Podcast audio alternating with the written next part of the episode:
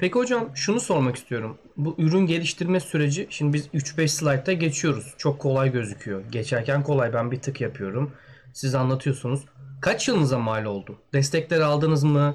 Zorluklar yaşadınız mı? En büyük yaşadığınız zorluklar nelerdi? Bazen pes ettiğiniz oldu mu? Bu süreci bir özetlerseniz benim için de güzel olur açıkçası. Yani biz bu projeye 2011 yılında çalışmaya başladık TUSAŞ'ta. Orada Amerikan ürünleri kullanarak kendi yazılımlarımızı geliştirdik. 2013 yılında ilk defa kendi kartımızı yapmaya karar verdik ve tekno girişim desteği aldım. O zaman 100 bin TL bir destek vardı. Hı hı. Ee, orada da başımıza şöyle ilginç bir şey geldi, onu da anlatayım. Ben 2013 yılında bu desteği aldığım zaman COSGAP'in bir de işlik desteği vardı. 30 bin TL. COSGAP'in işlik desteğine de başvurdum. Ee, ama COSGAP'in işlik desteğini almanız için girişimci sertifikanızın olması gerekirdi. Benim girişimci sertifikam yoktu ama girişimcilik dersi veriyordum üniversitede. Benim dersimi alan öğrencilerin sertifikası vardı. Ha çok ilginç. Sertifikası vardı. Hatta şöyle de bir sohbet geçmişti. Dedim ki ya ben girişimcilik dersi veriyorum. Dersi verdiğim öğrencilere sertifika veriyoruz dedim. Öyle ama hocam dediler sizin sertifikanız yok. Ondan Hmm. sonra o desteği alamamıştım ama tabii ki pes etmedik.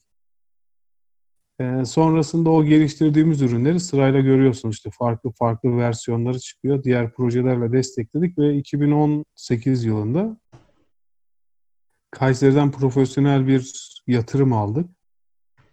Ee, ortaklarımla birlikte ultrasonarı kurduk. Ultrasonarda donanım ve yazılımın daha da geliştirilmesi için bir süreç içerisine girdik. Bugün 2020 yılı ve biz 2020 yılında ilk defa hem donanımı hem yazılımı hem de mekaniği de birlikte bir tarama tezgahını yapabildik. Tabii bu bizim 2011'den 2020 yılına kadar 9 yılımızı aldı. Çok iyi ya. Ama bizim şirketimiz Orta Doğu'da bu işi yapan İsrail'den sonra tek şirket bizim şirketimiz. Başka yok.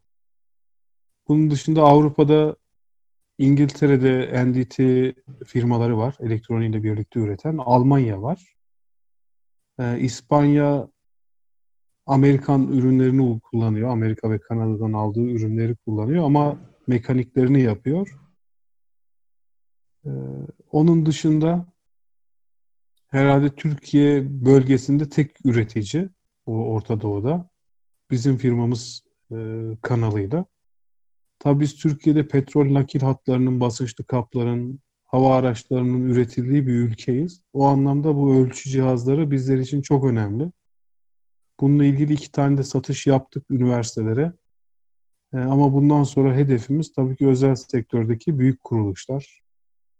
Özellikle İHA üretenler veya TUSAŞ bizim için şu anda potansiyel e, müşterilerimiz arasında.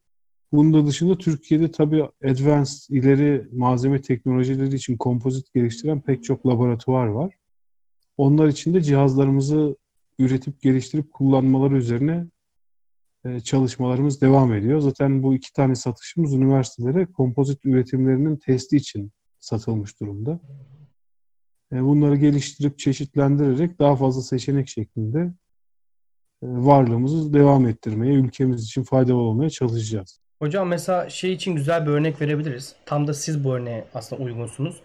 Hem akademide hem sektörde. Şimdi Amerika'da şey Almanya'da biliyorsunuz işte meslek liselerinden çıkan insanlar genelde mühendis oluyorlar. Bir de üniversitat dedikleri akademik giden insanlar var. Tabi aralarda geçişler oluyor. Ya akademisyen oluyorlar ya da meslek liselerinden çıkıp mühendislik sektörel gidiyorlar. Türkiye'de böyle olmuyor. Az önce onu konuştuk biliyorsunuz. İşte meslek liselerinin önünde sıkıntılar vardı ya da daha eğitimleri bazen iyi değil ama onların mesela ben bir mühendisim ama benim babam tekniker, elektrik teknikeri el becerisi çok iyidir. Yani pratikliği çok iyidir. E bende de teori var. Bir türlü birleşmiyor. Aslında sizde bunun birleşmiş halini görüyoruz. Hem sektörde hem akademidesiniz. Özel sektör işbirlikleriniz var. Ama akademiden kopmuyorsunuz. Bu bununla ilgili ne demek istersiniz? Şu anda girişimcilik ve üniversite sanayi işbirliği çok popüler bir konu. Yani herkes bunu ifade ediyor. Ama uygulamasını görmek neredeyse imkansız. Hmm. Çok az, çok sınırlı bir uygulama var. Çünkü üniversitelerde bir konfor alanı var maalesef. Eğer e, bu konfor alanı içerisine bir kere düşerseniz, konfor alanımız da şu. Akademik yayınlar üreterek e, akademik kariyerinizi çok hızlı bir şekilde geliştirebilirsiniz. Yani bunların ürüne dönüşmesiyle ilgili bir arayış herhalde akademik teşviklere baktığımız zaman ilk defa 2019 yılının sonunda olmaya başladı. Yani yaptığınız proje bir ürüne dönüşüyor mu? Ee, bir değer üretiyor mu? Bu ilk defa yeni yeni çok sorgulanır oldu. Bundan öncesinde sorgulanmıyordu. Bir akademisyenin kalitesi ürettiği yayının sayısıyla ölçülüyordu. Veya atıflarla işte H indeksi. Yani atıflarla ölçülmesi gayet mantıklı. Yani atıfla ölçülebilir. Atıf bir ölçüdür çünkü yaptığınız e, çalışmalara Kalitesini belli eder. bunun kalitesini bağımsız kaynaklardan teyit etmiş olursunuz. Buna yapılan atıflarla. Ama bu sayıyla ifade ediliyordu Hmm. Ha, eskiden. siz şey diyorsunuz. Ya 50 tane makal çıkardı. Ama kaliteye Evet, bakmazsanız kaç tane yayın var? Evet, bu yanlış mesela doğru. Aynen. Yani bir akademisyenin kalitesini yayın sayısıyla ölçmek e, çok uygun bir davranış değildi. Ama tabii şimdi artık YÖK bunu ölçmek için Q1, Q2 indekslerini araştırıyor. Yani yaptığınız yayının hangi kalitede dergilerde yayınlandığını, ne kadar atıf aldığına bakmaya başladı. Tabii bunun yanında bir de TÜBİTAK projeleri artık yaptığınız projenin başarı hikayesini merak ediyor. Uygulanabilirliği var mı? Nasıl bir değer üretti? Yaptığınız proje ürüne döndü mü? Patenti var mı? Bunlar araştırmaya başlandı ama eskiden bunlar yoktu. Ama halen akademik yükselmede bu bahsettiğimiz çok kıymetli konular çok da bir yer bulmuş değil. Hı hı. Bu bakımdan e, hocalarımız şunu yapmak zorunda kalıyor. Odalarına kapanıp yayın yapıyorlar. Ama yaptığımız yayınlar sanayi ne kadar uygulanabiliyor? Bu yeni yeni yeni düzenlemelerle birlikte geldi. Artık bu aranmaya başlandı. Ben inanıyorum ki bundan sonra üniversitelerdeki akademisyenler daha üretken olacaklar. Çünkü yaptıkları çalışmaların uygulamaları sorulacak. Hmm. Ve, ve biz de bu sayede akademik kaynağı, akademik bilgi birikimini sanayiye daha iyi uygulayabileceğiz. Bu hale gelecek. Bununla ilgili bir hareketin olduğunu şu anki akademik teşvik sisteminin uygulamasından görmeye başladık. Tabii TÜBİTAK da bunun en büyük öncülerinden biri. TÜBİTAK projelerinde yapılan projelerinin ürüne dönüşüp dönüşmediği, bunlarda ihracatın yapılıp yapılmadığını sormaya başladı. Bunlar çok güzel gelişmeler. Bunlar devam ederse eğer akademisyenlerimiz daha üretken olacak. Tabi bunun yanında şu da aranabilir. Bir akademisyen akademik çalışmalarından topluma, sanayiye, danışmanlıklar yoluyla, patent yoluyla, proje yoluyla ne kadar katkıda bulundu? Bu da araştırılıp bir yayın kadar belki bir yayın kadar kıymetlidir, belki değildir bilmiyorum ama bunun da bir değeri, kıymeti, ölçüsü olup bunların da dikkate alınması gerekiyor. O yüzden özellikle ben mühendislik fakültesindeki akademisyenlerin önce akademisyen sonra bilim adamı olmalı düşlerim, böyle beklerim. O yüzden mühendisliğimizi kaybetmeden bilim adamı olursak eğer e, ürünlere dönüşür bu süreç. Ben de her zaman mühendis kalmak hayaliyle devam ediyorum. Yaptığımız çalışmaları mühendislik çerçevesinde geliştirmeye, sürdürmeye devam ediyoruz. Bu noktada bizim örnek aldığımız hocalarımız olduğu gibi yaptığımız çalışmalarla örnek olduğumuz öğrenciler de oluyor. Bu yolun üniversitelerde ülkemiz için bir değer üretmek adına çok kıymetli olduğunu düşünüyorum. Bu noktada da bize örnek olan rahmetli Mehmet Altuner hocamızı da burada rahmetli anıyorum. Hocam şimdi şeyi ayarladım. Bilginiz olsun. Videoyu isterseniz bir oynatayım. Küçük bir Tamam. zaten 50 saniye. Ben de bu arada hemen çay alıp geliyorum hocam.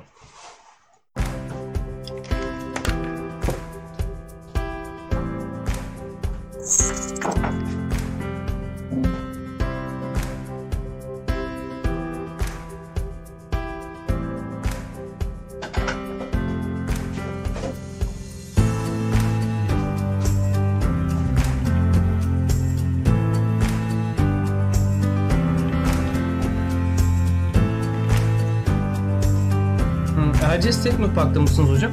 Oraya benziyor.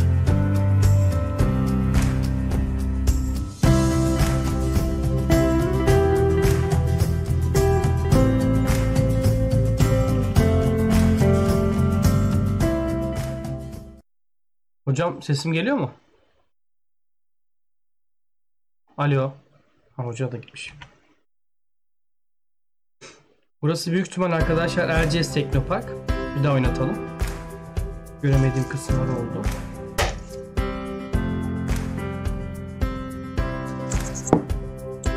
Deep Structure Analysis diyor. Hocam Erciyes Teknopark'tı galiba değil mi firmanız?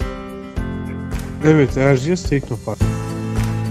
Şimdi Bu hocam arada burada... Teknopark'ta Hı hı. bu yıl e, 7. seçildi Türkiye'de.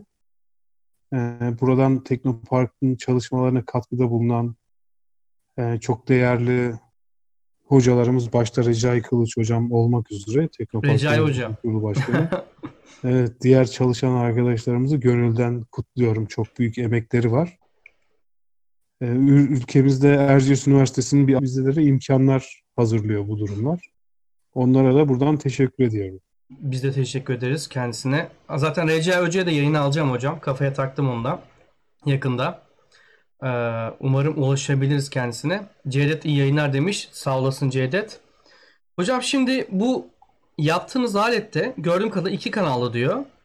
Ee, isterseniz siz anlatın. Video üzerine anlatacağınız bir şey var mı? Videonun üzerinden. Evet, şimdi bu videoda biz bir iki kanallı ama şu anda bir kanalla alınan bir görüntüyü gösteriyoruz.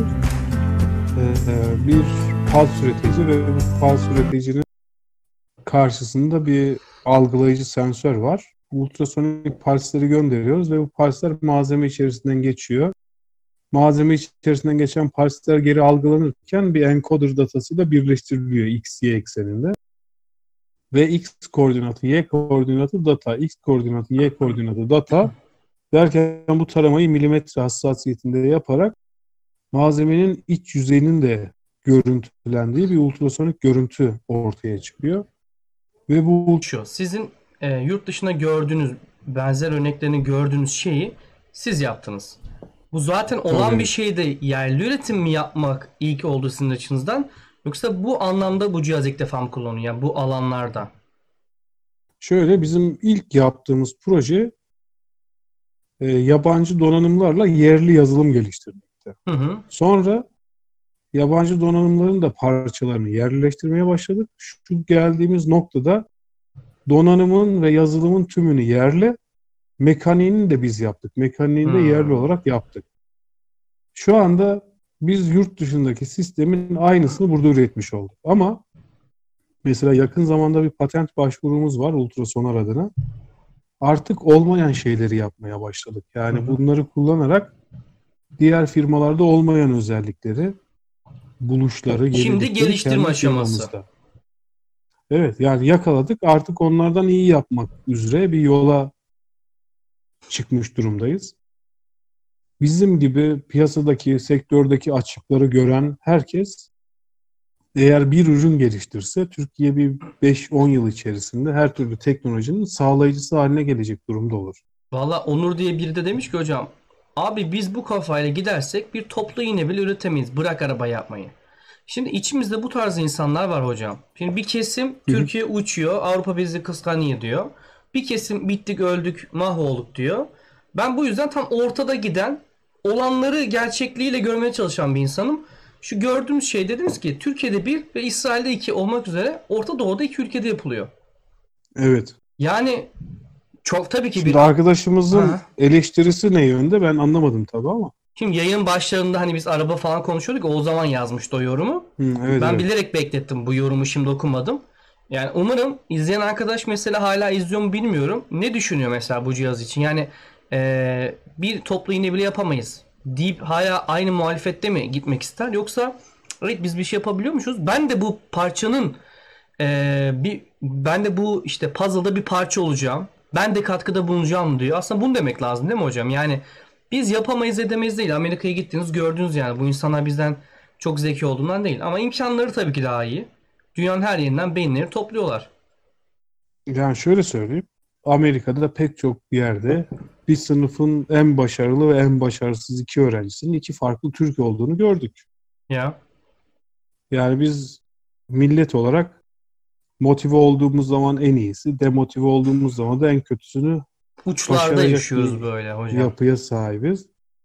O yüzden iyisini yapmak hususunda bizim bir problemimiz yok. Ki ben de burada bir uzay aracı yaptığımı iddia etmiyorum. Biz bir nal yaptık ama e, bir mıh yaptık ama bir mıh bir nal kurtarır biliyorsun. Doğru. O yüzden herkes bir işin ucundan tutarsa ileride topyekun bir etkiye dönüşür bu. Bugün de işte milli teknoloji hamlesi ülkemizin başladığı. Milli teknoloji hamlesiyle başlanan iş de şu. e, Bilim Sanayi ve Teknoloji Bakanlığı ithal kalemlerini ortaya koyuyor. En çok ithalatını yaptığımız mekanik, donanım, elektronik ürünler nelerdir? Bu ürünlerin yerli karşılıklarını nasıl yapabiliriz? Buna fon ayırıyor. O yüzden bu fonlara başvurmak her Türk vatandaşının en tabi hakkı. Bunlar içerisinde hayallerini gerçekleştirmek için fırsatları yakalamak her zaman mümkün. Ülkemizde inanılmaz yani herkes eleştiriyor ama inanılmaz kamu destekleri ve fonlar var. Bunları başka ülkelerde bu kadar yoğun yakalamak mümkün değil. En azından daha büyük bütçelerle Amerika'da mesela proje fonları var ama her yazdığınız proje kabul edilmiyor yani. Orada da projeleri geçirmek çok zor. Ha, orada daha az O- proje geçiyor. Yüksek para alıyorlar. Bizde daha çok proje geçiyor. Daha az para alıyorlar ona nazaran. Aslında aynı şeye denk geliyor. Aynı zamanda şimdi orada tabii proje mesela her şeyi karşıdan beklememek kendimizde de aramak gerekiyor. Biz ne kadar iyi proje yazıyoruz. Bir proje enine uzununa piyasa araştırılarak kendi kaynaklarımız, yeteneklerimiz ortaya koyularak, rakipler analiz edilerek avantajlarımız, dezavantajlarımız gerçekçi bir şekilde tartışılıp bir değer ifade edebiliyor muyuz acaba? Kendi yazdığımız projelerde. Bunlara da bakmamız gerekiyor. Ee, ülkesini en iyi seven, işini en iyi yapandır. Yani her zaman için desturumuz bu. Herkes Aynen. işini iyi yaparsa Kesinlikle. Kesinlikle. e, hiçbir problemin kalacağını ben düşünmüyorum. Herkes Hocam işine mesela- odaklanıp işlerini yaparsa Bu teknoloji şey için düşündüm mesela bu kullandığım sistemi e, mayınların tespitinde veya havan gelen havan toplarının tespitinde daha doğrusu gerçi suda çalışıyor evet yani su şeyi var ama başka ne- nerelerde kullanılabilir düşünüyorum sadece aklıma gelen şeyler. Hani- Mesela sunumumuzun ilerleyen kısımlarında var. İsterseniz buraya geçelim. Mesela bir sonraki sunumda e, bizim cihazımızın mekaniği gösteriliyor. Ultrasonik Evet. tarama tezgahımız. Bir sonraki slaytta taradığımız malzemeler. Mesela burada yamalı bir kompozit malzeme var. Ve onun CCD kamerayla çekilmiş görüntüsü sol tarafta, sağ tarafta da ultrasonik görüntüsü var. Bir sonraki slaytta ultrasonik görüntü termal termal haritalandırmayla gösterilmiş. Daha iyi görebilmek için, daha farklı görebilmek için. Tabi bu tool'ları da destekliyor bizim yazılımımız. Mesela bir sonraki projede yine askeri bir proje, TUSAŞ için düşündüğümüz bir Hı proje. Bir sonraki proje Roketsan için düşündüğümüz bir proje. Ee, bir sonrakinde de mesela bu projelerimizin dışında ultrasonic levi- levitation var. Ultrasonik ses dalgalarıyla malzemeleri havada tutabiliriz. Durun hocam o iki slaytı atladım ben. Şimdi şunu açı onu açacağım.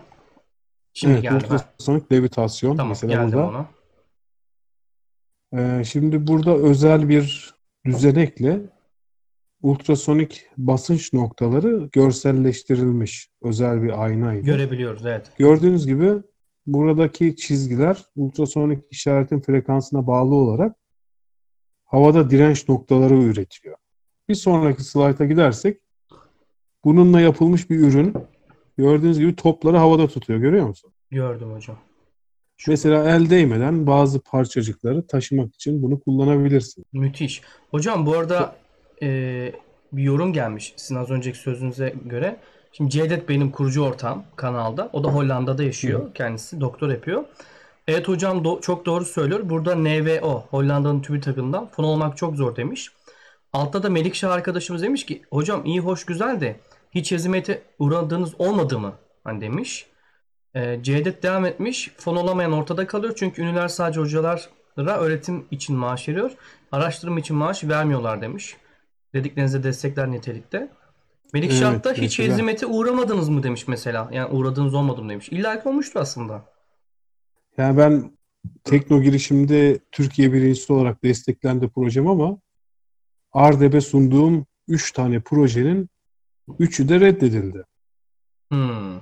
Yani 2014, 2016, 2018 yıllarındaki 3 projem en son Qatar QNRF, QNRF, Qatar National Foundation ve TÜBİTAK arasında düzenlenen e, yapılan bir işbirliğiyle e, geçen yıl çıkılan bir çağrı için başvurduk.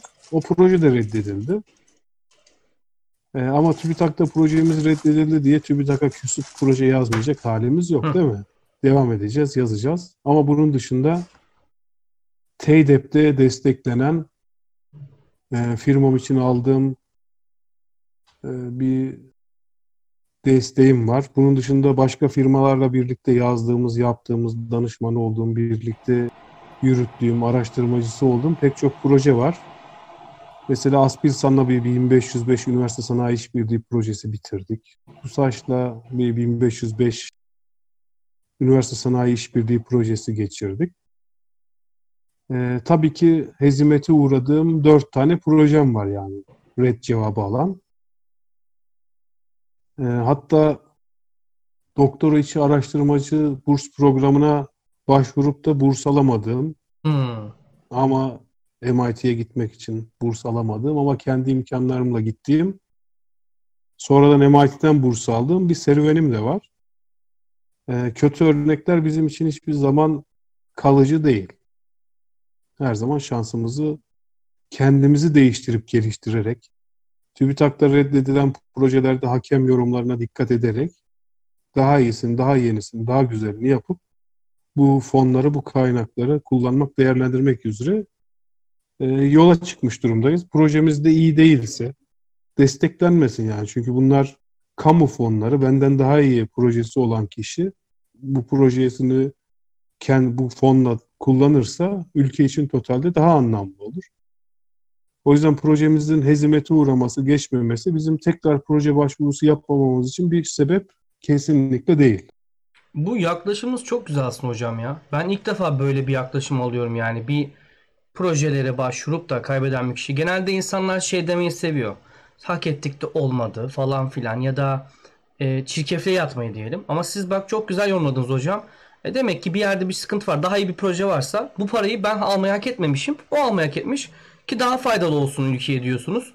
Ya bu bence bir olgunluk ve erdem. Zaten bir sonraki proje yarışmasında da eminim e, o hataları düzelteceksiniz ve düzelecek yani. İşin özü bu. Aynı bizim geri besleme gibi yani. Mühendislikteki sistem geri besleme.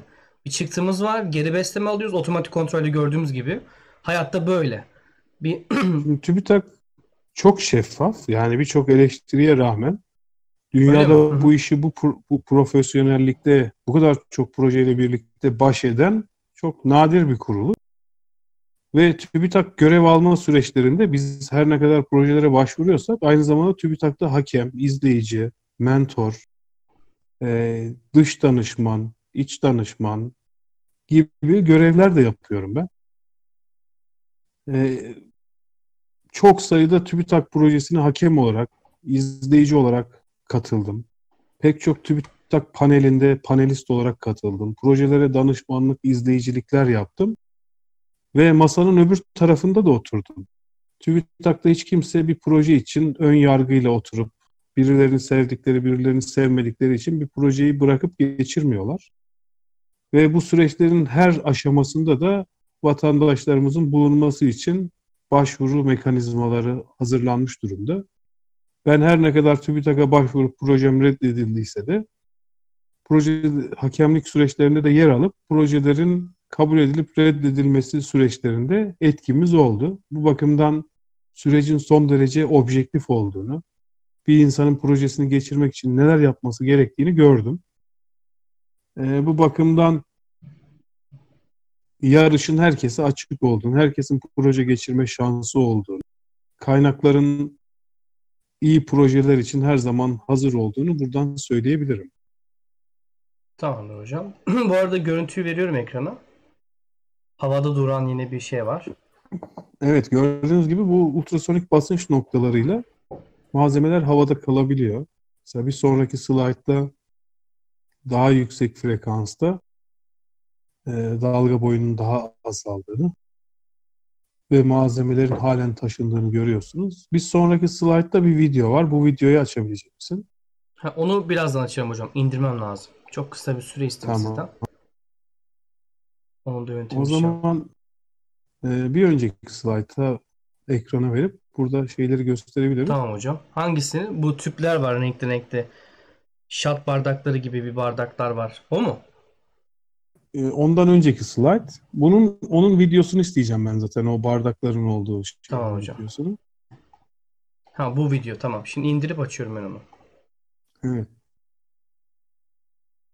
Şimdi çok keyifli. Orada da mesela ultrasonik levitasyonla demin beyaz köpükleri havada tutuyorduk ya. Şimdi Evet. su damlalarını havada tut.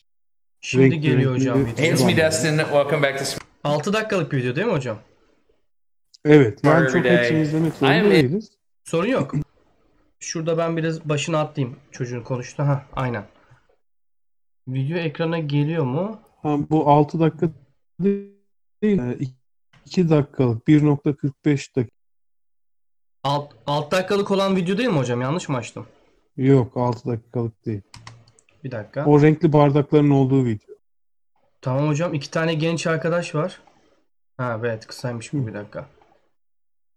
Bir saniye hocam. Medya farklı kaydet. Medya 3 yaptık bunda. Tamam. Onu da alıyorum şimdi. Aslında aynı video ya bu. Bakayım bir. İki Tamam. tane. Evet evet aynı video hocam. İki tane çocuk var da 6 dakika gözüküyordu. Neyse. İki tane genç arkadaş var. Konuşuyorlar başta. Bir şey anlatıyorlar. Şöyle ben bir geçeyim. Allah Allah. Başka videoyu mu indirdi acaba hocam? Looks like this. The bright parts are the higher pressure. Burada bir ders anlatan bir video var. Niyeyse ona geçti ama. Şuna bakıyorum. Bu renkli bardaklarla olan video. Aynen. Bunun normalde e, medyayı farklı kaydet. Bir saniye hocam hemen bir daha bakıyorum. Normalde şeyde kısa gösteriyor. Evet. Bir daha bakıyorum. Medyayı farklı kaydet. Boyut ve konu. Aynı indiriyor. Niyeyse hocam 6 dakikalık bir video indiriyor ya. Hmm. Onu indirmeye... Siz devam edin hocam. Ben bir şekilde onu indirmeye çalışacağım. Neyse bir sonrakine bakalım. Mesela Chudney Plate. Tamam. Ee, bu da aslında video. Şimdi burada da Hı. bir simülasyon programı var. Ses dalgalarının frekans arttıkça ne kadar karmaşık desenler oluşturduğunu gösteriyor. Bu Bu videoyu açalım videoların- hocam. Geliyorum. Neyse bir dahakine hocam bu sorunu çözmüş olacağız. Biz de kendimizi geliştireceğiz. Böyle böyle. Heh, şimdi bu videoyu açtım hocam. Aynen. Hangisini Aa. açtınız? Ses dalgalarının e, frekansıyla renk değişimini gösteriyor. Chudley Evet evet. pattern Mesela dediği. bu Chudney Plate. Chudley play. Çok ilginç Ve ya. frekans arttıkça mesela ses ses desenlerinin karmaşıklaştığını görüyorsunuz. Çünkü frekans arttıkça daha küçük hareketler yaptırılabiliyor. Daha kısa hareketler yaptırılabiliyor. Bu hareket de plaka boyunca sönümlenmesi için yürümesi gerekiyor. Siz frekansı arttırdıkça çok daha küçük hareket eden tepecikler ve çukurlar oluşturuyorsunuz. İşaretin frekansı arttıkça daha karmaşık modeller oluşuyor. Bunun simülasyonla gösterimi Peki bu. benim bir sorum olacak burada. Bunlar neden hep Hı hı. simetrik hocam? Çünkü işaret kaynağını ortadan veriyoruz. Ha. Yayılırken her tarafa eşit bir Eşit şekilde ya, yayılıyor tamam. ses dalgası. Çok Mesela güzel bir ya. sonraki Durun mesela hocam bu durun bitmedi simülasyon. daha azı kaldı. 1600 Hz'deyiz daha. Tamam bu gidiyor. Giderek 2200, küçülecek muhtemelen. 2500 evet. Wow. Küçük arkadaşlar nasıl? Güzel değil mi? Evet. Şimdi orada hem küçük desenler var hem de bu desenleri çerçeveleyen daha büyük desenler var birbirleri içerisinde. Burada Of, inanılmaz bir matematik var ve hepsi birbiriyle uyumlu. Müthiş. Peki hocam bir sonrakinde de mi video var? Onu da mı indireyim? Yok devam. Hertz'lerdeyim. Siz herhalde 2000 Hertz'lerdesiniz. Tamam. O bitti hocam. 2400 oldu. Az kaldı. Giderek küçülen bir patern tabii. Yüzde şeyler küçülüyor. Tabii. Titreşimler arttığı için Ama yani frekans. daha karmaşık desenler oluşmaya başladı. Evet daha tabii. karmaşıklaştı. Daha küçük ve karmaşık. Hipnoz etkisi yaratıyor insanda. Şu an tabii zor 2800'e geldi. Oo. Çok ilginç ya. 3000'lere geldi. Muazzam.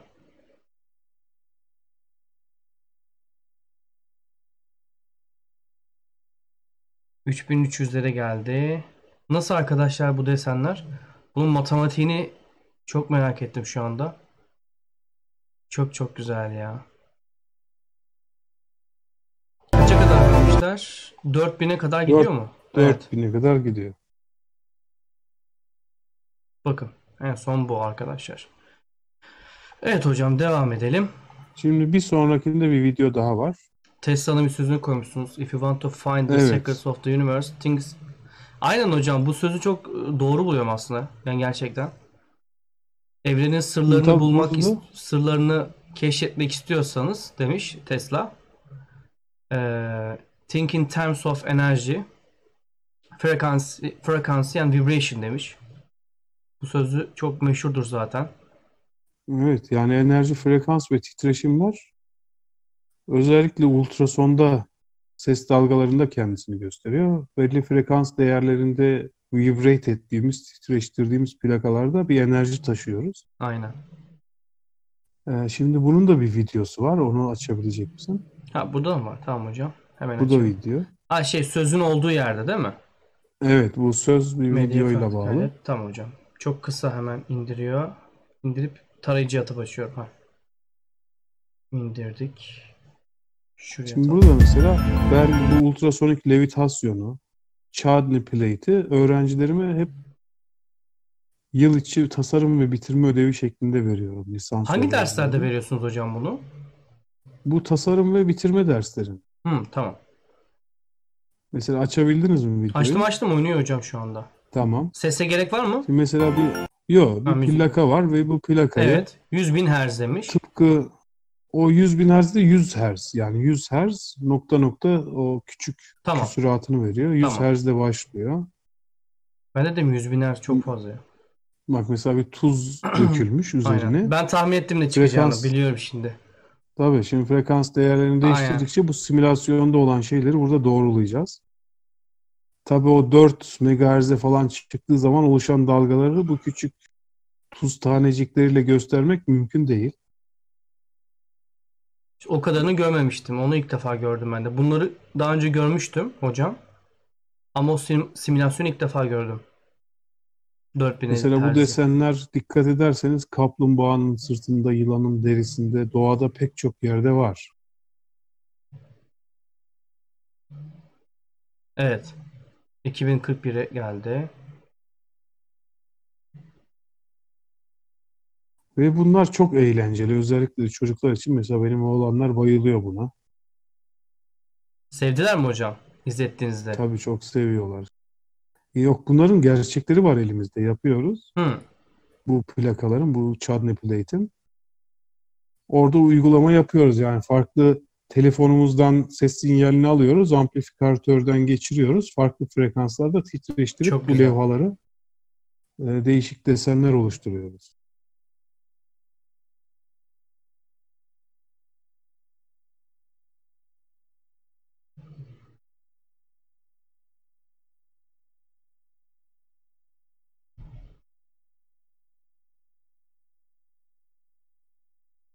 Aslında bir nevi şey gibi hocam. eee, nasıl anlatayım yanlış örnek olmasın.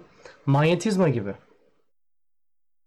Evet benziyor. Biraz benzettim bu hani küçük toz tanelerini manyetizmada yönlendiriyorduk böyle şekil veriyorduk ama burada ses dalgaları bir nevi aslında bu küçük tuz ta- parçalarını taşıyor değil mi hocam? Hareket ettiriyor. Şöyle yapıyor.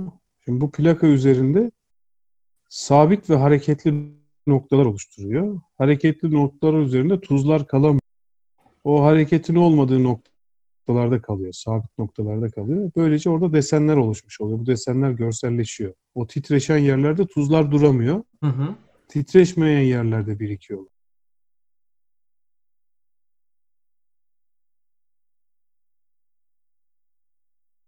Bir donma olmuş diyorlar yayında.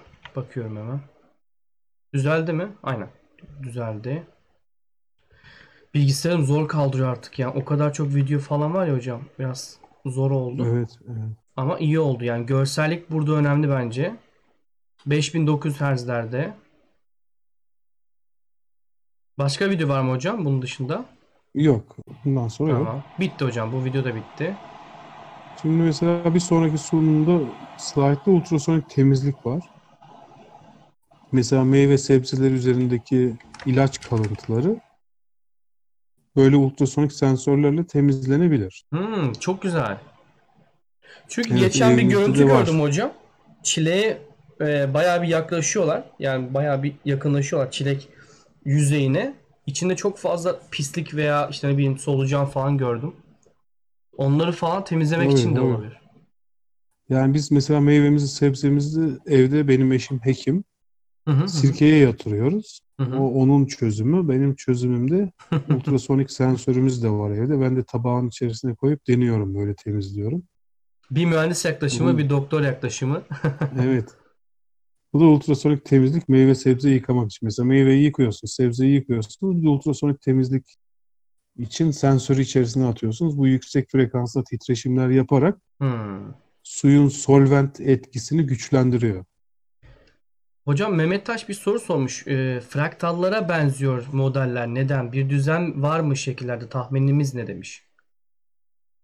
Tabii ki bir düzen var. O bir önceki simülasyonda gösterdiğimiz gibi bu titreşimin oluşturduğu sabit bir dalga boylu hareket var.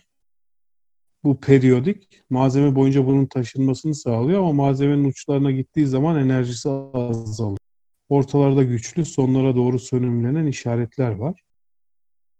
Teoride eğer malzeme enerjiyi absorb etmezse bu sonsuza kadar devam edecek bir Hmm. enerji şeklinde gidiyor. Ama tabii ki ediyor değil mi? Mesela bir Evet. depremin oluştuğu yerdeki etkisiyle uzaktaki bir yerdeki etkisi kıyaslanamayacak şekilde azalıyor.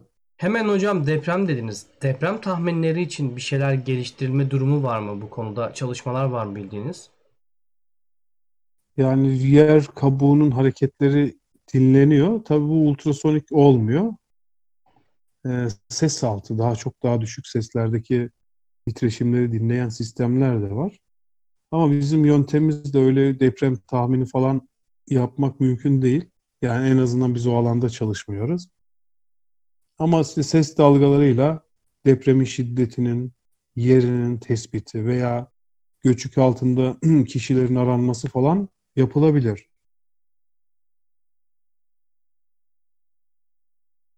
Devam edelim hocam. Mesela bir sonraki slaytta ultrasonik dikiş. Mesela çocuk bezleri ultrasonik kaynakla dikilir. Çocuk bezleri. Evet, çocuk bezleri dikişsizdir ama yapışmıştır değil mi? Onu ultrasonik kaynakla yapıştır. Bak ilk defa duydum bunu da. Buraya da klip alabiliriz arkadaşlar. Klip dediğimde hocam küçük anlar alıyoruz. Onları yüklüyoruz hani tüm yayın yerine. Hı hı. Önemli noktalara böyle vurgu yaptığımız. Peki neden hocam böyle bir şey yapıyorlar? Hem sağlıklı diye muhtemelen. Kimyasal bir maddeyle Yani yapıştırmıyorlar. birincisi dikiş kullanmıyorsunuz. İkincisi dikiş kullandığınız zaman oralardan su dışarı sızabilir. Üçüncüsü de sarf malzemesi yok. Yani ultrasonik titreşimi bir hornla yönlendirip o iki malzemenin birbirine eriyip kaynamasını sağlıyorsunuz. Sıcaklık uygulamadan. Ve kalıcı yapışkanlık sağlıyor bu. Peki Mesela bir sonrakinde Peki Evet. hocam e, Tarık sormuş. Cisimleri havada tutma olayının endüstride bir kullanım alanı var mıdır yoksa sadece deneysel midir demiş bu çalışmalar şu an. Yani çok ağır malzemeleri kaldıramadığı için endüstriyel hani endüstriyelden kasıt ne mesela ilaç endüstrisi olabilir. Yani ilaç endüstrisinde aktif mesela kullanım kullanabiliriz. Ama mesela büyük 1 kiloluk, 2 kiloluk veya 300-500 gramlık cisimleri ultrasonic levitation'la havada tutamıyoruz. Ama partiküller, parçalar, damlacıklar tutulabilir. Ee, ilaç endüstrisinde belki kullanılabilir ama normal ticari işte bu sanayi endüstrisinde şu an için bir kullanımı yok. Devam Ama edelim. şöyle kullanılabilir. Mesela ultrasonik e, işaretlerin partiküllerin yüzeye yapışmaması için belli başlı partiküllerin falan uzaklaştırılması için kullanılabilir. Yani ihtiyaca özel uygulamalar çıkabilir. Ama öyle endüstride bir malzemeyi başka bir yere transfer etmek için falan kullanım alanı yok, uygulaması yok. Mesela bir sonraki slaytta ultrasonic range measurement. Ses dalgalarını gönderip alarak radar uygulaması yapılabiliyor. Bu çok bilindik bir şey zaten. Tıpkı yarasalardaki gibi. Yarasalar mesafeyi nasıl ölçüyor? Tabii, ses dalgalarını ses dalgaları. gönderip geri dinleyerek. Ee, Bir sonraki slaytta bir bebek görüntüsü var. Gördüğünüz gibi ultrasonik ses dalgalarıyla anne karnındaki bebeğin görüntüsü alınıyor. Şöyle bir şey mi bu hocam? Yani Doppler etkisiyle galiba yapıyor. Renk çıkarıyor. Ne, yani yolladığında ses dalgasını Hı hı. ilk çarptığında ve daha sonra çarptığında onun ölçümüne göre çünkü zaten siyah beyaz dışında ben bebek fotoğrafı görmedim hiç. Var mı bilmiyorum renkli artık ama e, Var var. var mı renklisi? Yani bunu nasıl Var, yapıyor hocam? evet. Yani nasıl anne karnına ses dalgasını yolluyor ve onu bir resme dönüştürüyor? Bunun mekanizması nedir? Yani gönderdiği sensör, şöyle bir sensör. Onun üzerinde 500 veya 1024 tane ultrasonik ses üretici var. Hı hı. Üretici ve algılayıcısı. Bir ses dalgasını gönderip binlerce sensörden geri çekiyor. Gönderiyor, binlerce sensörden geri çekiyor. Ve ultrasonik ses dalgalarının sensörlerin birbirlerine olan mesafesi ve et içerisinde işte insan e, dokusu üzerindeki hareketini hesaplayarak sesin hangi noktalardan döndüğünü sürekli hesaplıyor işaret işlemeyle. Böylece derinliğini buluyor. Resmin içerisindeki derinliğini buluyor. Hı. Gelen sinyalin genliğini de bu derinlikteki sinyallerin genliğini de bu siyah beyaz rengi oluşturmak için kullanıyor. Grayscale image'i kullanmak için, oluşturmak için kullanıyor. Böylece hem mesafesini hem genlik değerini ölçerek böyle sürekli hareketli real time bir image oluşturuyor. Arkada inanılmaz bir sinyal işleme var burada. Peki hocam o jel neyi sağlıyor burada karınlarına sürdükleri? Evet, bak valla çok güzel bir soru bu. İşte bu aslında bizim hep anlattığımız şey bu. Ultrasonik ses dalgasını e, kompozit malzemeye niye havadan vermiyoruz? Akustik empedansı meç etmek için. Aynen. Çünkü ultrasonik sensörden çıkan ses direkt havaya verilmiş olsaydı yüzde biri geçecek. Jel üzerinden insan vücuduna verdiğimiz zaman yüzde elli gibi çok daha yüksek bir miktarda enerjinin vücuda aktarılmasını sağlıyor. Aksi takdirde bu görüntüyü alamazdık. Jel iletkenliği sağlıyor. Ses iletkenliğini sağlıyor. Bir nevi sıvı ortam oluşturuyor Evet. iletimi artırmak için. Jel de güzel bir kuplant malzemesi. İyi bir medium oluşturuyor, iyi bir ortam oluşturuyor. Tabii bunu suyla da yapabilirsiniz ama işte hastanın karnına su döktüğün zaman kıyafetleri batar değil mi? Hı hı O yüzden hı. jel sürüyorlar. Aynen. E, S, W ve L demişiz. Bu ne hocam? Şey mi? Böbrek taşını falan Bu- kırma mı? Tabii böbrek taşı kırmak için kullanılıyor. Hmm. ESV'li. Ee, ses dalgalarını X-ray ile lokalize ediyorsunuz. Bu ultrasonik ses dalgasının odaklandığı yeri X-ray ile görüp taşla birleştirip taşı bu odak noktasını alıp uyguluyorsunuz. X-ray ile de bakıyorsunuz. Kırıldı mı? Kırılmadıkça devam ediyorsunuz. Bu ultrasonik ses dalgalarıyla böbrek taşı kırma yöntemi. Çok güzel. Bir sonraki slaytta bakın Su altı e, su altı akustik haberleşme. Suyun altında radyo çalışmıyor. Bizim işte MIT'deki projemiz gibi suyun altında sesle haberleşmek zorundasınız. Bugün pek çok deniz aracı su altında sesli haberleşmeyi kullanıyor. Şimdi hocam Ee, şey düşündüm da de yarasalar kullanıyor. e, suyun altında radyo dalgası niye çalışmıyor tam olarak? Yani Çünkü sönümlüyor. sönümlüyor su öyle mi? Hmm. Evet, sönümlüyor. Mesela optiği dağıtıyor. İçeride Duvar etkisi yapıyor O- yani bildiğiniz. evet duvar etkisi yapıyor. Geçmiyor yani. O işareti Hmm. ulaştıramıyorsunuz. Sesle haberleşiyorsunuz. Ses için de çok uygun bir ortam. Bir sonraki slaytta mesela ultrasonik motor var. Ee, mesela bunu uygulaması nasıl? Bunu şöyle hayal edebilirsiniz. Mesela bir masayı yerde çektiğiniz zaman üstündeki tabak çanak hareket ediyor değil mi? Evet. A- ayakları yerde sürtünerek çektiğiniz zaman. Neden? Çünkü yüzeyde bir titreşim oluşturuyor. Bu titreşim de üstündeki cisimlerin hareket etmesini sağlıyor değil mi? İleri geri sağa Hı hı. sola. Ultrasonik motor da bu prensiple çalışıyor.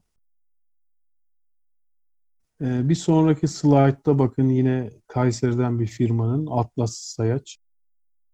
Ultrasonik kalorimetre görünüyor. Ultrasonik ses dalgalarıyla bir sıvının akışının hızı ölçülebilir. Neden? Hmm. Çünkü sesin suyun içerisindeki hızı sabittir. Eğer bir akış yönüyle bu hıza katkıda bulunuyorsanız demek ki içerisinden su akıyordur, değil mi? Durağan olsa belli bir hızda gidecek. Eğer su akışa başladıysa ses biraz daha hızlı ulaşacak alıcısına. Böylece e, belli bir hacimden geçen sıvının hızını ölçebilirsiniz. Bir sonraki slaytta mesela bir su tankı içerisinde, bir yakıt tankı içerisindeki seviyeyi ultrasonik ses dalgasıyla ölçebiliriz. Neden? Çünkü ultrasonik ses dalgası farklı bir yüzeye geçtiği zaman geri yansıyor, değil mi? Böylece yine sıvının veya havanın içerisindeki sesin hızını kullanarak ne kadar sürede döndüğünü bularak mesafeyi hesaplayabiliyoruz. Böylece bir sıvının tankın içerisindeki sıvının seviyesini de ultrasonikle ölçebiliyoruz.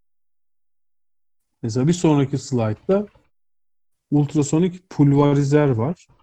Mesela sesi pulverize ediyoruz. Sesle suyu pulverize ediyorum. Soğuk buhar diyoruz buna. Partiküllerini ayırıyoruz.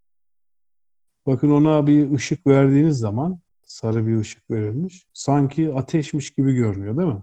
Aynı ateş gibi.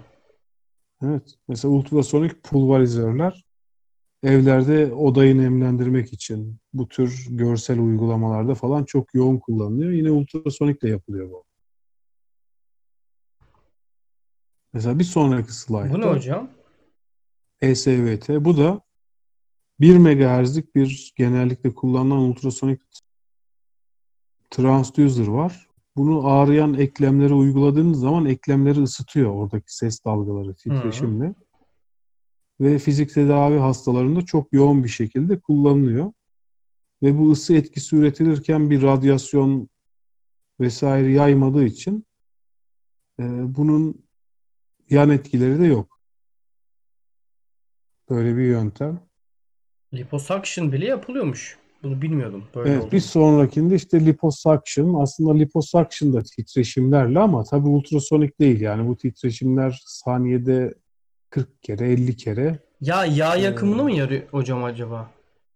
Bu lipidleri, yağ hücrelerini ucundaki yapı mikro titreşimlerle birbirlerinden ayırıyor.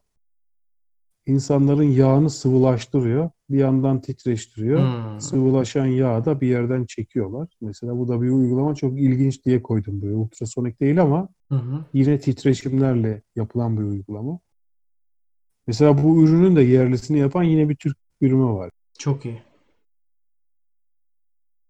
Bir sonraki slaytta mesela Focus Ultrason bu geleceğin konusu. Şu anda çok üzerinde çalışılan, yoğunlaşmış bir konu. Ses dalgalarını beynimizden mesela düşük düşük küçük küçük güçlerde ama bir yere odaklayarak e, kafamızın yüzeyi boyunca verip içerideki istenmeyen bir tümöre odaklayıp o tümör yakılabiliyor. Hocam bu var ya çok çok önemli bir konu. Evet. Eğer bunu yapabilirlerse şu an yapılabiliyor mu? Yoksa çalışılıyor mu üzerinde? yapılabiliyor. Şöyle şu anda mesela bir su tankının içerisinde istediğiniz herhangi bir nokta kaynatılabiliyor. Çok ilginç ya. Kaynama noktasına ulaştırılabiliyor. Yani etrafındaki bir alan değil direkt bir nokta ısıtılabiliyor ama tabii o ısındığı zaman etrafına da ısı yayıyor. Siz bir tümörü yakarken yanındaki sağlıklı dokuyu da yakabilirsiniz. O yüzden bunun klinik bir cihaz haline gelmesi yani klinik olarak hastalık tedavisinde kullanılması çok uzun bir süre alıyor. Yoksa bu mevzu teknik olarak, pratik olarak doğrulanmış. Ama bunun bir cihaz olarak insanlarda kullanılması için hayvanlarda kullanılması, bütün fazları tamamlayıp e, onaylarının alınıp sağlık sistemine bir cihaz olarak sokulması belli bir süreç alıyor. Evet. Ama bu aktif bir tedavi cihazı haline gelecek tabii. Çok güzel. Mesela bir Akustik- sonraki slaytta akustik mikroskobi. Burada bir çipin içerisi görüntüleniyor. Yani bu çip doğru üretilip üretilmediği ile ilgili ultrasonik görüntüleme yöntemi kullanılabiliyor.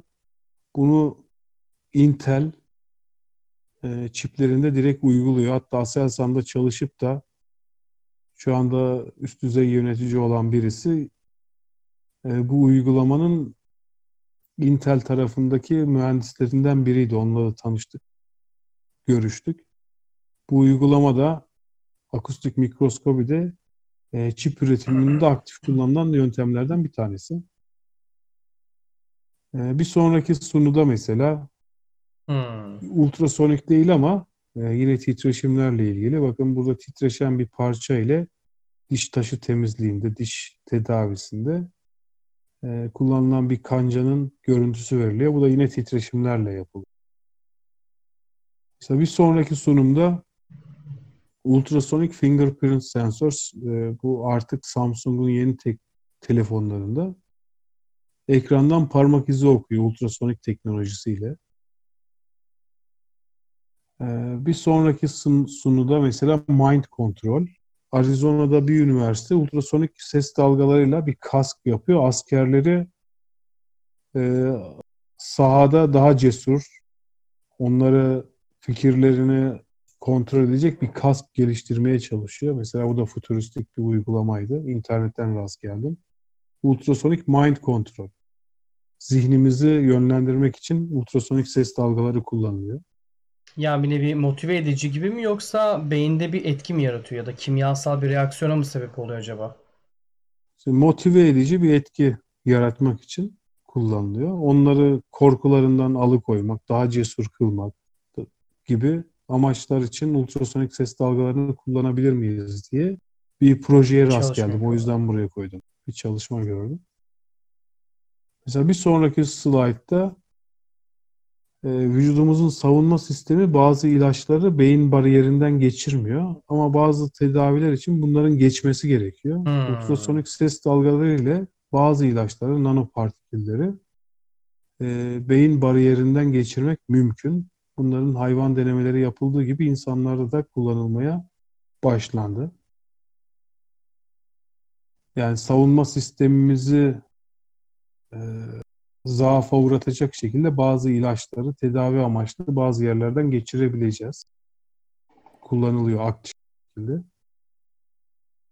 Hatta burada bir örnek daha var. Mesela e, ultrasonik ses dalgaları havanın içerisinden geçemiyor. Dolayısıyla içerisinde hava olan nanopartiküller yapılıyor ve bunlar kanserli hücrelere yapışacak şekilde kaplanıyor özel kaplamalarla. O kanserli hücrelere tutunacak şekilde. Ve ultrasonik ses dalgası vücuda gönderiliyor. Bu küçük parçacıkların üzerinden geçemediği için üzerlerinde bir enerji birikiyor ve o baloncukları patlatıyor. O baloncuklar da patlarken tutundukları kanserli hücreleri de parçalıyorlar. Mesela orada da böyle bir kullanım alanı daha var. Mesela bir sonraki sulumda bir ultrasonik blade görülüyor, bıçak.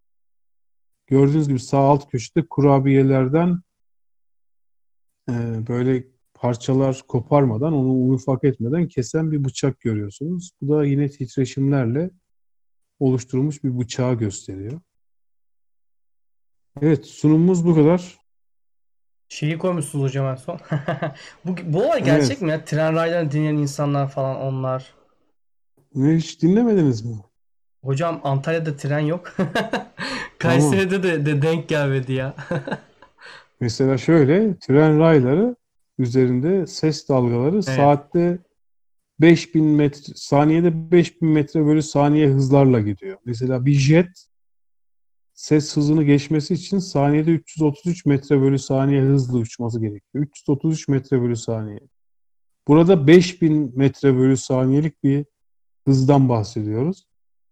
Bir jetten e, 15 kat daha mı hızlı oluyor gelen Yaklaşık. ses? Böyle Evet. bir sesten bahsediyoruz. Dolayısıyla bu bir gerçek tabii ki. Uzaktan gelen treni titreşimlerle dinleyebiliyoruz. Hocam şöyle bir şey duydum. Doğru mu? Bir bilginiz var mı? Merak ettiğim için soruyorum. Ee, geçen bir video vardı. Tren deyince aklıma geldi. Videoda e, hatta adamın adı da Uğur Çankaya'ydı. Babamın adı bir an dedim ne oluyor? Babam mı öldü ya da ya ağır yaralandı. Adam karşıya geçmeye çalışırken treni görmüyor. O hemzemin geçitte. Ve bir anda duruyor aslında raylarda. Tren altına alıyor hocam arabayı. Büyük bir araba. E, arkadaşım dedi ki Konu konudan bağımsız bu arada ama sadece mühendislik şey olduğu için merak ettiğimden soruyorum. Ya da bilen var mı? Bunu bir gün tartışalım. Arabaların motorları devre dışı kalıyormuş hocam. Tren tam geçerken sanırım manyetik alan yaratıyormuş. Ve tren yaklaştığında hareket edemiyormuş. Araba kilitlenip kalıyormuş. Hareket edemiyormuş. Hiç böyle bir şey duydunuz mu? Böyle bir Evet evet ben de duydum öyle bir şey aslında da ne kadar Çünkü videoya baktığımda adam hızlanmıyor. Bir anda kilitleniyor gibi. Çok var böyle video. Bununla ilgili bir arkadaşlar bilginiz varsa bir gün bununla ilgili bir konuşalım istiyorum. Merak ettim ama hiç duydunuz mu bilmiyorum hocam. Evet, yani ben de öyle şeyler e, duydum ama tabii bilemiyoruz. Tren rayından mı yoksa trenin üstündeki elektrik hattından mı, üstten giden elektrik hattından mı Çok ilginç veya bir sebeple şey ya. yukarıdakiyle aşağıdaki arasındaki potansiyel farktan mı bilemiyorum. O tür şeyler duyuyoruz. E, o sebepten dolayı tren raylarında falan geçerken e, eğer bir ikaz varsa değil mi? Ötüyorsa vesaire Evet. yapıyorsa kesinlikle geçmemek gerekiyor. Ve insanlara aksilikler o tür kritik yerlerde de çok rahat bulabiliyor. da okul, üniversitelerden hocalar da gidiyor. İşte üniversiteden Evet. hocalar gidiyor. Bunları inceliyor arkadaşlar. Ne olabilir, sebep falan diye. E, raporda bunlar da bulunuyor. Bilginiz olsun. Hocam çok teşekkürler. Gerçekten Ben de dolu dolu teşekkür bir sunum olmuş. Burak'cığım. 89 sayfa. Yani keşke ben lisanstayken dersinize gir ya dersinize hiç girmedim. E, bilmiyorum şu an veriyor hangi dersleri veriyorsunuz ama keşke böyle bir ders alsaydım dedim yani şu anda. Evet kapımız hayat boyu öğrenmeye açık Burak. Evet hocam Her çok zaman sağ olun. Ama çok önemli bir konu ya. bekliyoruz. Gerçekten önemli bir konu. Ben bu kadar şey beklemiyordum açıkçası. Yayın öncesi düşünüyordum neler konuşabiliriz diye. Bir ön araştırma yapmıştım. Tahminim bu kadar büyük olacağı ve geniş olacağı değildi. Sayenizde güzel şeyler öğrendik hocam. İşte dersinize giremedim ama hayat işte böyle bir şey. Bir gün internetten e, denk geldik ve şu an bir sürü insan bunu izledi. İzleyecek de daha sonra. YouTube'a kaydı da düşecek. E, umarım insanlara faydalı olmuştur. Eklemek istediğiniz bir şey var mı hocam? Evet Burak'cığım ben de nazik davetin için teşekkür ediyorum. Senin de söylediğin gibi umarım bu sunularla e, anlattığımız konularla insanların ultrasonik konusunda ilgisini çekip e, belki bir iki kişiyi daha bu alana kazandırmış olacağız. E, ben de çok keyif aldım.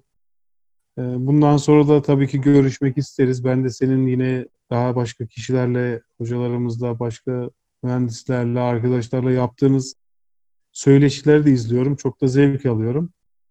Sana da hem bundan sonraki e, eğitim hayatında biliyorum eğitim hayatını devam ettirmek istediğini hem de profesyonel iş hayatında başarılar diliyorum. Çok teşekkür Buradan ederim herkese hocam. sevgilerimi, selamlarımı gönderiyorum. Çok naziksiniz. Çok teşekkür ederim. Hocam size ulaşmak isteyenler zaten e, e-mail adresinize e, mail gönderebilir. Evet. İsminiz altta yazıyor. Aturan aturan.ercs.edu.tr adresinden bana ulaşabilir arkadaşlar. Çok teşekkür ederim hocam.